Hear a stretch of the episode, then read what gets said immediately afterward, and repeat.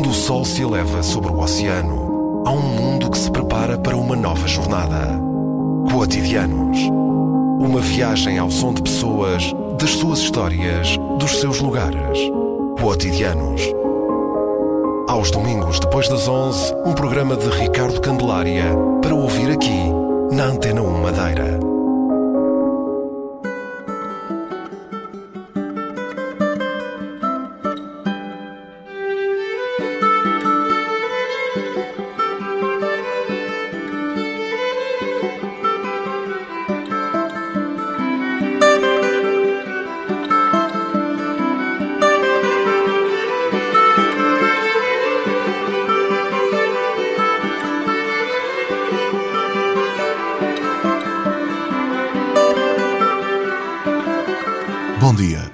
Voltamos à Antena 1, como sempre, aos domingos depois das 11 para mais uma edição dos Quotidianos. Esta semana voltamos à descoberta dos dias de sempre da nossa região.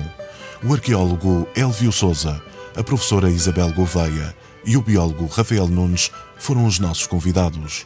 Sejam bem-vindos.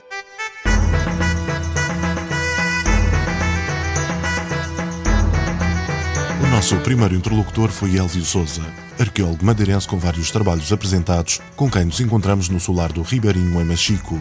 À volta de um café, mencionou-nos a sua perspectiva sobre o trabalho que desenvolve e contou-nos algumas das histórias que a arqueologia tem desvendado sobre os habitantes e os passantes de outros tempos nas ilhas da Madeira e do Porto Santo. A arqueologia só faz razão de existir quando existem restos do, do homem na Terra.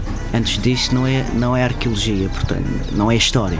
Normalmente a tradição diz que eh, a história usa sobretudo documentos escritos, aqueles documentos que estão nos arquivos, e a arqueologia usa basicamente os documentos não escritos, como são os objetos que, estão, que foram deixados pelos, pelos eh, madeirenses desde o descobrimento até hoje. Posso dar o exemplo, uh, por exemplo, de um, de um detetive quando procura reconstituir uma cena de um, de um acontecimento que ele não presenciou, de um crime ou de uma situação que ele próprio não, não observou.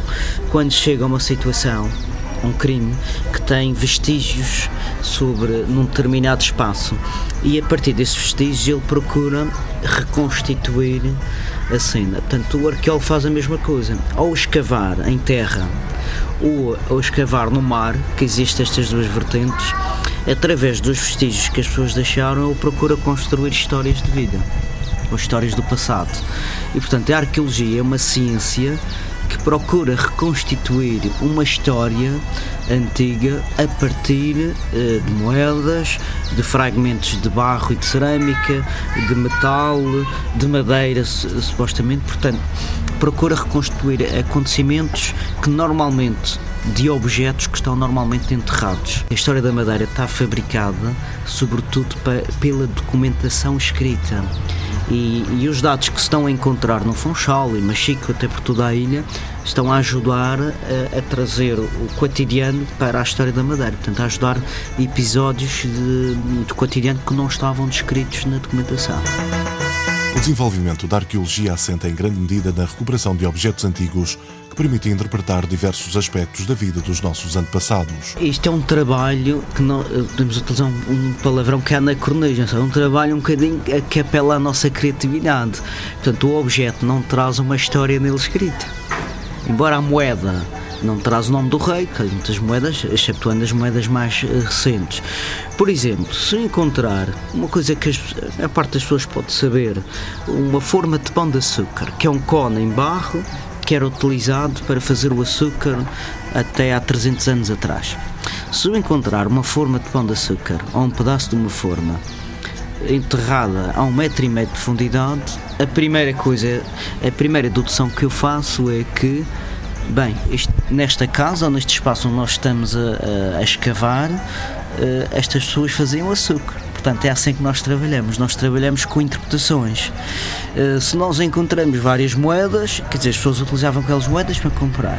Se nós encontramos uh, botões que é normal encontrar em osso ou em metal, alfinetes de cabelo, uh, componentes de vestuário como sejam brigadinhos, como, como o nome que se dá na altura, uh, e, e coraças, como é o caso de, da arqueologia que é feita em Machica, no Funchal, nós procuramos reconstituir o, o vestuário da pessoa naquela altura, ou das pessoas que ali viveram naquela altura. O facto da Ilha da Madeira ter sofrido historicamente vários episódios de aluviões reflete-se também no tipo de objetos encontrados no subsolo e no modo como se apresentam. Eh, a Madeira sempre foi assolada por aluviões e sempre teve sujeito a erosões várias, quer do mar, quer das ribeiras. E os objetos são, eh, eh, foram enterrados por, por essa sucessão de, de vários acontecimentos ao longo do tempo. Ou as pessoas abandonaram ou perderam e as coisas vão andando em revolvimento. E por outro lado, é como é que nós datamos as coisas? Como elas, porque elas não têm uma data. Nós datamos porque utilizamos normalmente. Hum, ciências auxiliares, como o carbono 14, como a análise química e mineralógica, procuramos saber a origem e a datação destes mesmos objetos, que não são assim tão antigos. Portanto, a arqueologia da madeira do Porto Santo começou no século XV, portanto, há 500, quase 600 anos atrás. E, e é muito importante porque, tal como nós hoje em dia vamos buscar, uh, temos dificuldade através dos documentos, a encontrar pormenores do cotidiano. Por exemplo, no, nas fontes escritas contavam mais fenómenos do ponto de vista político, uh, da grandeza que, das pessoas que normalmente que tinham poder económico que mandavam escrever os seus feitos. Uh, a arqueologia mostra uma realidade histórica que muitas vezes não constava nos documentos. Uma das descobertas arqueológicas recentes revelaram dados importantes sobre uma das primeiras povoadoras da Madeira, cujas ossadas foram parcialmente encontradas em Machico, num ambiente que indica um cenário de aluvião. Ainda há pouco tempo apresentamos os restos biológicos da mais antiga mulher de Machico, que é uma primeira consequência do, dos aluviões da Madeira, que é do século XV é a, é a, é a povoadora mais antiga da Madeira. Os objetos tiram-se de uma forma, num contexto tão pastento e escuro, que às vezes não sabemos o que é que estamos a tirar. E, uh, para surpresa nossa, embora tivéssemos identificado alguns ossos, mas às vezes até podemos pensar que são de animais, quando se foi limpar os materiais, verificamos que eram materiais biológicos. E, uh, pela dispersão dos ossos, eh, e pelos estudos que foram feitos pelo Rafael Nunes, que é biólogo, eh, verificou-se que era uma senhora com 30 e poucos anos e que foi uma vítima das primeiras aluviões, eh, muito possivelmente o que aconteceu aqui, como aconteceu noutros lados.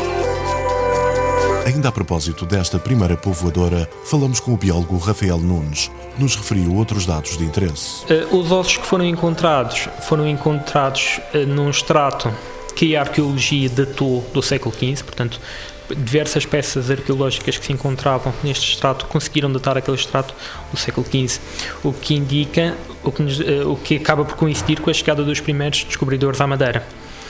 Isto é muito interessante porque é dos, dos restos esqueléticos mais antigos, uh, a par de uns encontrados no Funchal, na Rua da Carreira, são dos restos esqueléticos mais antigos e, e que a partir dos escassos ossos que, que resultaram, conseguimos tirar muita informação, inclusivamente a nível de patologias, a nível de, do, do sexo de, de, do indivíduo. Uh, conseguimos tirar informações a nível da, da morfologia, tanto de, desde doenças antigas que ela tinha. O que foi possível uh, averiguar? Em termos de doenças, foi possível uh, isolar algumas doenças. A mais importante foi uma hipoplasia no esmalte que é, é, uma, é uma doença que, que ocorre quando o desenvolvimento dessa pessoa. O que nos dá, uh, o que normalmente indica que existiam carências nutritivas a quando do crescimento. Uh, isto é um indicador bastante interessante porque pode nos dar uma estimativa do estado do extrato social dessa pessoa. Portanto, uma pessoa que tem carências nutritivas a quando do seu crescimento, uma pessoa normalmente do extrato uh, mais baixo. Ou seja, podemos uh, pensar que esta senhora era uma, uma senhora do povo e que, e que poderá ter falecido a quando dessa suposta tempestade que, que mais uma vez os dados da arqueologia ajudaram a perceber que existiam inúmeros inertes e numa, um, um solo muito coloide, muito lamacento naquela área, que é um, um extrato típico de aluvião. Cotidianos.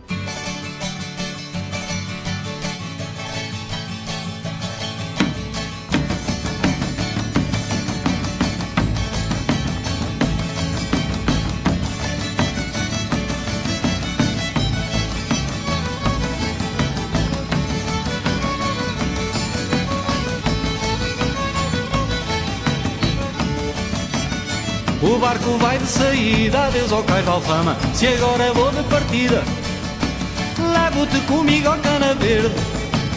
Lembra-te de mim, ó meu amor. Lembra-te de mim nesta aventura Para lá da loucura, para lá do Equador. Ah, mas que ingrata aventura Bem me posso queixar. Da pátria há pouca fartura Cheia de mágoas, ai quebra-mar. Com tantos perigos, ai minha vida Tantos medos e sobressaltos que eu já vou aos saltos. Que eu vou de fugida Sem contar essa história escondida. Por servir de criada essa senhora Serviu-se ela também tão sedutora. Foi pecado E foi pecado, sim senhor. Que vida boa era de Lisboa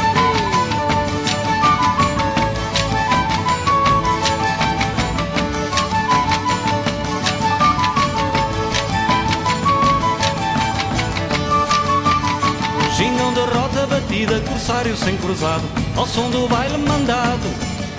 Em terras de pimenta é maravilha, com sonhos de prata e fantasia. Com sonhos da cor do arco-íris, desvairas silvires, de feiras magia. Já tenho a bela enfunada, marrano sem vergonha, judeu sem coisa nem fronha. Vou de viagem, ai que largada, só vejo coros, ai que alegria. Só vejo piratas e tesouros, são pratas, são ouros, são noites, são dias. Vou no espantoso trono das águas, vou no tremendo sopro dos ventos, vou por cima dos meus pensamentos. Arrepia, e arrepia, sim senhor, que vida boa era de Lisboa.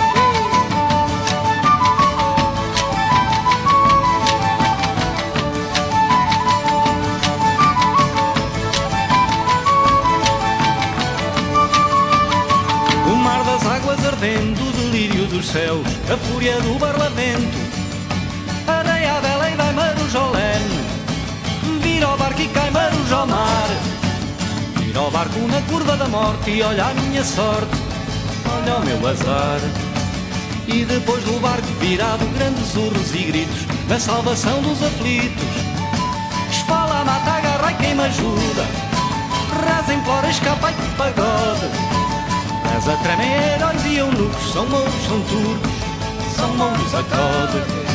Aquilo é uma tempestade madonha, aquilo vai para lá do que é eterno. Aquilo era o retrato do inferno.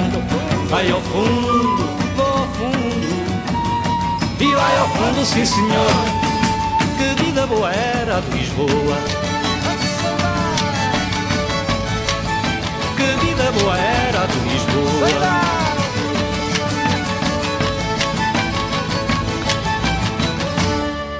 Cotidianos.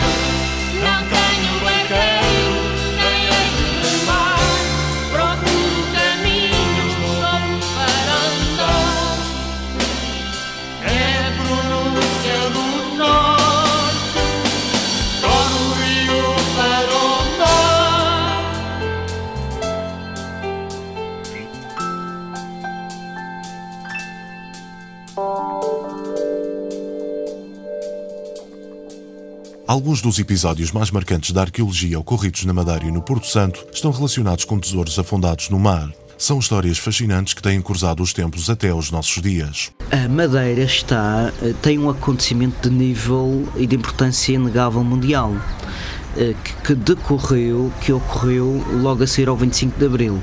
O Porto Santo foi palco de um naufrágio de um tesouro de, de, de valor inigualável, uh, um navio da Companhia das Índias, uh, o Slot Taruge, que naufragou no Porto Santo no século XVIII com uma carga de prata uh, e de, de, moedas de prata e lingotes de valor, de valor incalculável. Nessa mesma data, um senhor inglês, o David Lambridge, deslocaram-se ao Porto Santo no século XVIII e tentaram recuperar uma parte da carga que conseguiram. No entanto, em 1975, um, um caçador de tesouros eh, belga uh, conseguia convencer o Estado português para fazer a salvação do que restava no Porto Santo, que foi retirado praticamente um tesouro de, de, importância mundial.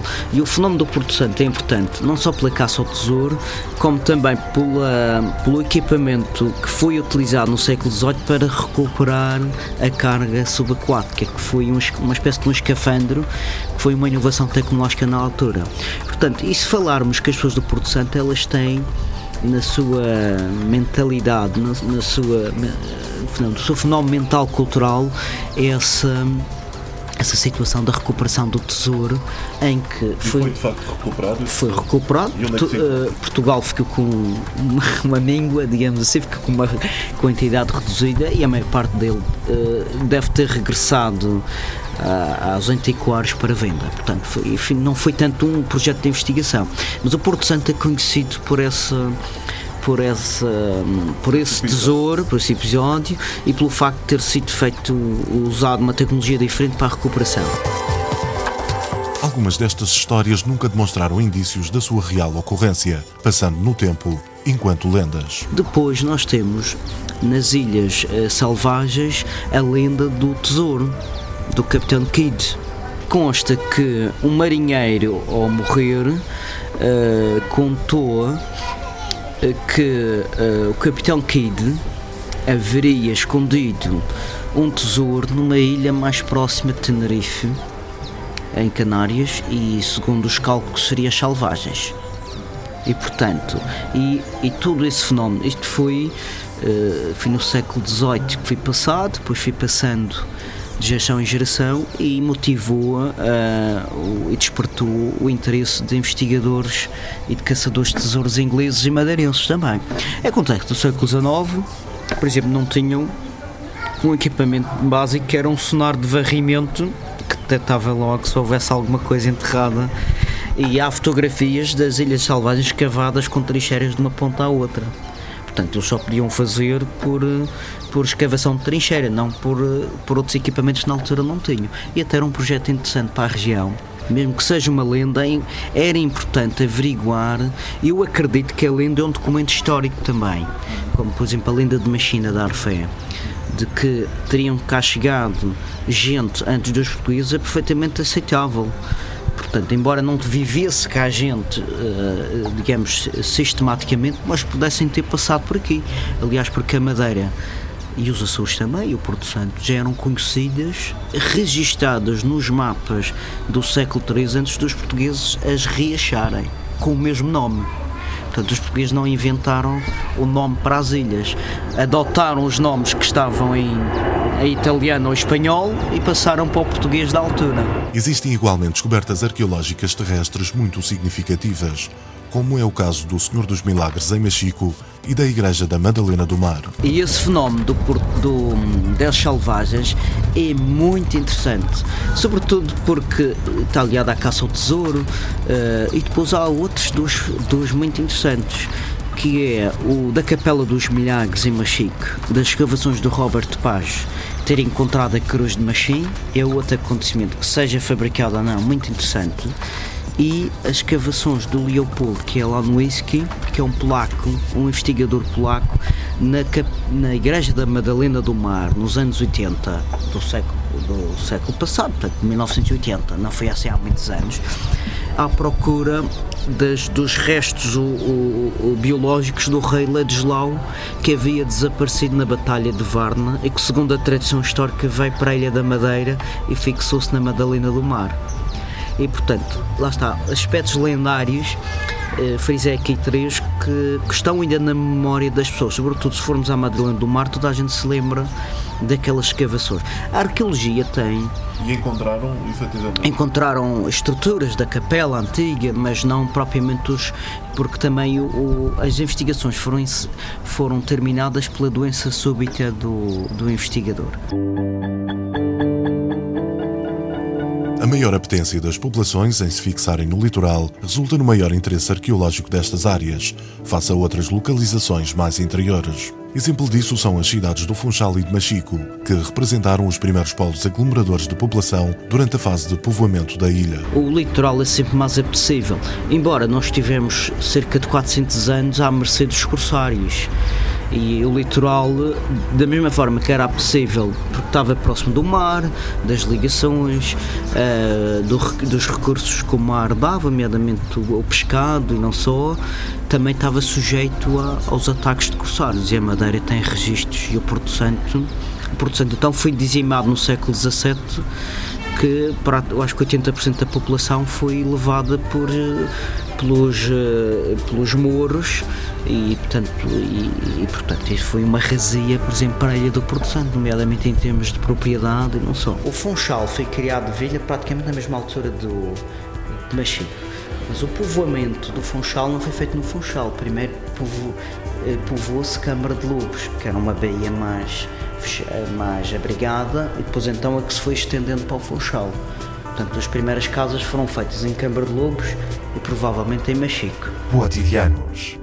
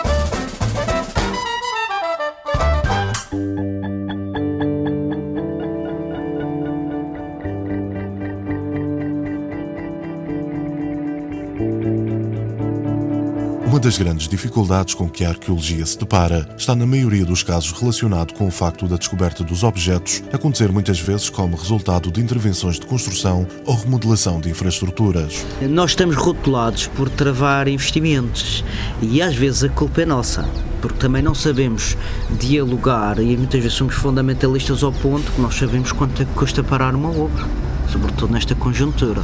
Tem que haver um, é um diálogo permanente em as coisas podem-se fazer ao mesmo tempo que a obra sem prejudicar a obra. Aliás, eu já há 15 anos que trabalho em arqueologia, 16 anos, e sempre fizemos isso aqui em Machico, ou em Santa Cruz, ou no Funchal, e as coisas resultam muito bem. Os elevados custos associados à interrupção de uma obra para a realização de intervenções no âmbito arqueológico faz com que nem sempre essa ação seja justificada. No entanto, em alguns casos onde se supõe a descoberta de um elevado número de objetos com grande relevância histórica, torna-se imperativa a sua execução. Um destes exemplos foi a escavação que antecedeu a construção da Praça Amarela no Funchal, que resultou na criação de um museu. Eu acredito que há sítios interessantes para se mexer em termos de visão, eh, em termos de arqueologia. Vários sítios, eh, em particular no Funchal e em todos os sítios históricos. Eh, por exemplo, há, hum, eu vou-lhe dar um exemplo. Há, há 25 anos que se fala e que se apostou muito na, na investigação do açúcar. Mas a primeira vez que os investigadores do açúcar viram a forma de açúcar foi quando nós arqueólogos levamos fragmentos de formas a um, a um congresso aqui regional. Nunca tinham visto uma forma de açúcar. Portanto, o açúcar era feito num recipiente de barro em forma de cone, onde era deitado a, a calda, portanto, a guarapa ia a ferver, era feito, era feito o aquecimento da, da guarapa, depois era deitado nas formas de açúcar. E portanto, e andava-se a testar o açúcar há 25 anos e nunca se tinha visto uma forma de açúcar daqui resultante da madeira. Após esta conversa, Elvio Souza convidou-nos a observar algumas das peças patentes na exposição do Solar do Ribeirinho. A primeira peça estava ali mesmo, no logrador do museu. Um arco em cantaria. Quando nós encontramos objetos de cantaria deste tipo, eh, enterrados ou não, porque aqui foram encontrados muitos objetos enterrados. Isto é um arco. É um arco, é, é, é isto tem várias teorias. Aliás, a parte superior faz-nos lembrar a cultura sul-americana dos astecas. e isto é uma peça que tem 300 e tal anos. Portanto, há, há nitidamente uma, uma influência quase eh, sul-americana, embora eh, eu diria popular. Mas isto é um arco de procissão, nós chamamos um passo de procissão, onde se pousavam, onde se parava pa- nas procissões, isto foi encontrado aqui em Machico, ou então um fontanário, porque há uma fotografia que nos faz, eh, e está escrito levado Santíssimo Sacramento, portanto é de 1699 e a primeira coisa que nós encontramos isto, vemos que é, uma, é cantaria regional é chamado tufo de lapilho vermelho e a análise química e mineralógica foi determinar que a origem é o caniçal. Portanto, sabemos que foi feita por pedreiros ah, madeirenses. Aliás, o rei do Manuel referia-se aos pedreiros madeirenses como os melhores do país, na altura do reino. A madeira, como tem um recurso de pedra bastante grande, e portanto tem um arco, era, era, era feito um- uma, um- uma frase para as pessoas e amém, portanto isto é uma peça netamente de cariz religioso. Não sabemos se era de procissão. Estava, é, estava virado para uma rua principal de Machique, que é a rua direita, e era uma peça para ser utilizada para fins de sacralização ou então para as pessoas ir buscar água.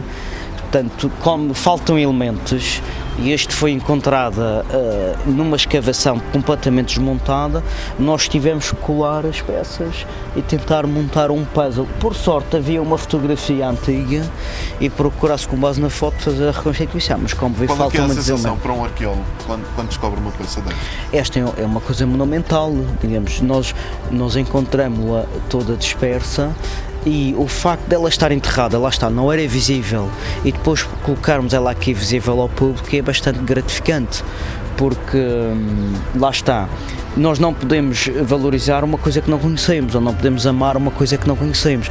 A partir dela estar aqui, as pessoas podem presenteá-la. Isto pode ser um dia tirado daqui posto no interior, pode ser estudada por investigador e é uma peça fabulosa em termos de confecção, de construção. Tal como é aqueles vasos, por exemplo, vou saltar para o Funchal, que estão no Banco de Portugal, aquele vaso de flores que é uma pedra só, foi feita por um pedreiro analfabeto que não era engenheiro de procissão, que foi feito há imenso tempo, mas veja a qualidade daquele vaso. Portanto, isto para dignificar que o trabalho da pedra aqui na Madeira é extraordinário e que era bastante e que já bastante valorizado pelo rei do Manuel no século XVI. E o edifício do Banco de Portugal é um edifício do século XX, foi feito há, há relativamente pouco tempo. A tradição do trabalho em cantaria na Madeira faz com que sejam descobertas algumas destas peças. novos objetos, pedras de armas encontradas, enterradas novamente naquele, naquela escavação que lhe mostrei ali. É uma pedra de armas que nós sabemos que isto é cantaria dos lados de São Vicente, até já foi feita a análise, é um traquito do, pelo engenheiro geólogo João Batista. Nós conseguimos depois saber a origem. E depois a, a descrição do elmo, a, a família que pertence, porque como vê tem aqui a- as armas, que eram pedras utilizadas na- na- nas nos frontões das casas. Outro dos sítios que geralmente guardam muita informação pelo elevado número de objetos que congregam são os poços de água. Todas as casas antigas, casas eh, ricas, por exemplo, tinham uma cisterna, um poço, que era a canalização do, da altura, porque as casas não tinham canalização. E tinham que retirar água para a lavagem de- da louça, para a lavagem da terra, da, da, da roupa. E portanto havia um balde, um cima de balde que as pessoas retiravam a água, a cozinha fica aqui, portanto isto fica aqui ao lado Portanto, é aquele poço que vemos ali. É aquele poço que está ali, portanto este estava eh, completamente enterrado. E nós do interior do poço retiramos objetos que eventualmente se perderam pelo uso da casa. Portanto, desde pratos, brinquedos, botões, moedas, escorregavam, se as pessoas não limpavam o poço, nós retirávamos. Portanto, nós trabalhamos com lixo também, mas lixo com 400 anos são documentos. Antes de regressarmos ao Funchal, tivemos ainda a oportunidade de falar com a professora Isabel Gouveia, responsável pelos serviços educativos do Solar do Ribeirinho, que nos mencionou o trabalho desenvolvido junto dos mais jovens, com o objetivo de lhes passar o conhecimento sobre a história da região, mas também de fomentar o interesse pela arqueologia. Eu acho que é importante, e é isso no fundo que tento insistir aqui, é que nos mais pequeninos nós trabalhamos muito com o pré-escolar, com o primeiro ciclo, porque no fundo são as idades que mais se fixam. E eu falo da- das visitas que faço aqui na exposição temporária, mas na exposição permanente, as educadoras por dizem, imagine, quando eh, os pais foram buscá-los nesse dia à escola, eles eu contei há dias uma história de, uma lenda de São Bento, que é um quadro que temos aqui na exposição temporária, e eles reproduziram totalmente o que eu disse eh, aos encarregados de educação. Portanto, é aquelas, aquelas fases que eles apanham tudo e fica.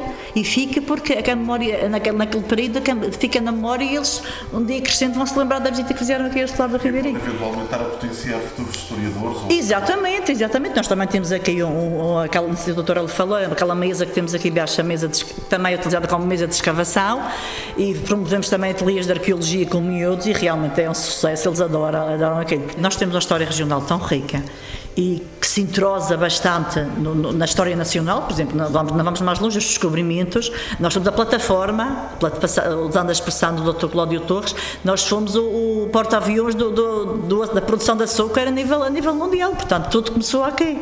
E tenho pena que isso não, não, não aconteça, portanto, no fundo, o que eu tento fazer aqui na- nas atividades aqui do museu, nós há dias, semana passada, fizemos açúcar, por exemplo, com meninos pequeninos de, de 3, 4 anos. Eh, como é que fizemos açúcar? Claro que não fizemos açúcar como se fazia no, no século XV. O que é que fizemos? Portanto, no fundo, temos que pôr também a nossa capacidade de, de, de, de imaginação a trabalhar e, juntamente com o Elvio Souza, no que é que decidimos? Eu achei, o que é que é mais parecido com a forma de açúcar? É que, passando, a, passando a publicidade, uns gelados que há que são uns conezinhos que vêm a pastelha elástica no fundo, que eu não vou dizer o nome para não passar a publicidade. O que é que eu fiz? Peguei nesse, nesse comprei uma série de gelados, 100 gelados em casa há bons tempos e depois acabámos, deitámos um pedacinho de óleo dentro, fizemos a mistura do açúcar com glucose e tudo isso para ficar a pasta, a pasta dura. Por acaso até temos aqui, quiserem, posso mostrar como é que ficaram algumas desses pães. E depois deixámos a secar e agora os miúdos vão, vamos à escola depois entregar isso. Portanto, no fundo, é para os miúdos perceberem que o açúcar não vem dos pacotes dos quilos de açúcar que, vem, que está no supermercado. Portanto, no início, quando os nossos antepassados chegaram cá, marcaram a nossa história, tiveram muita dificuldade e como é que se faziam as coisas na altura.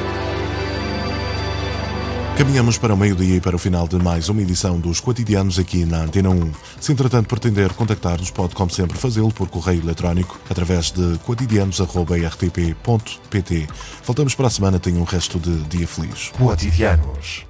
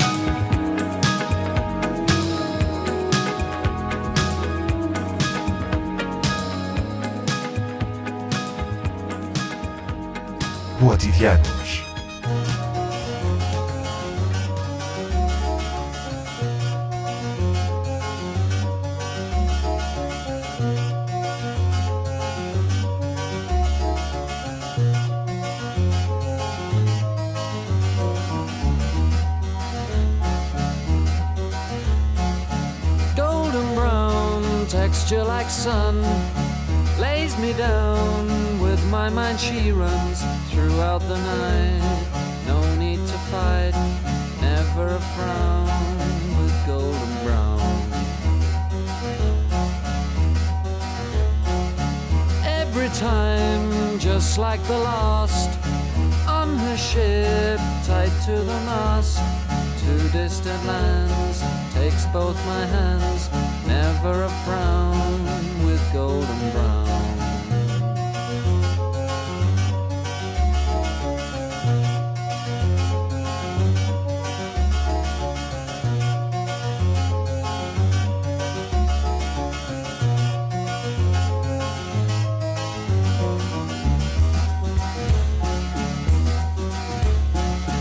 golden brown, fine a temptress she's heading west from far away, stays for a day, never a frown.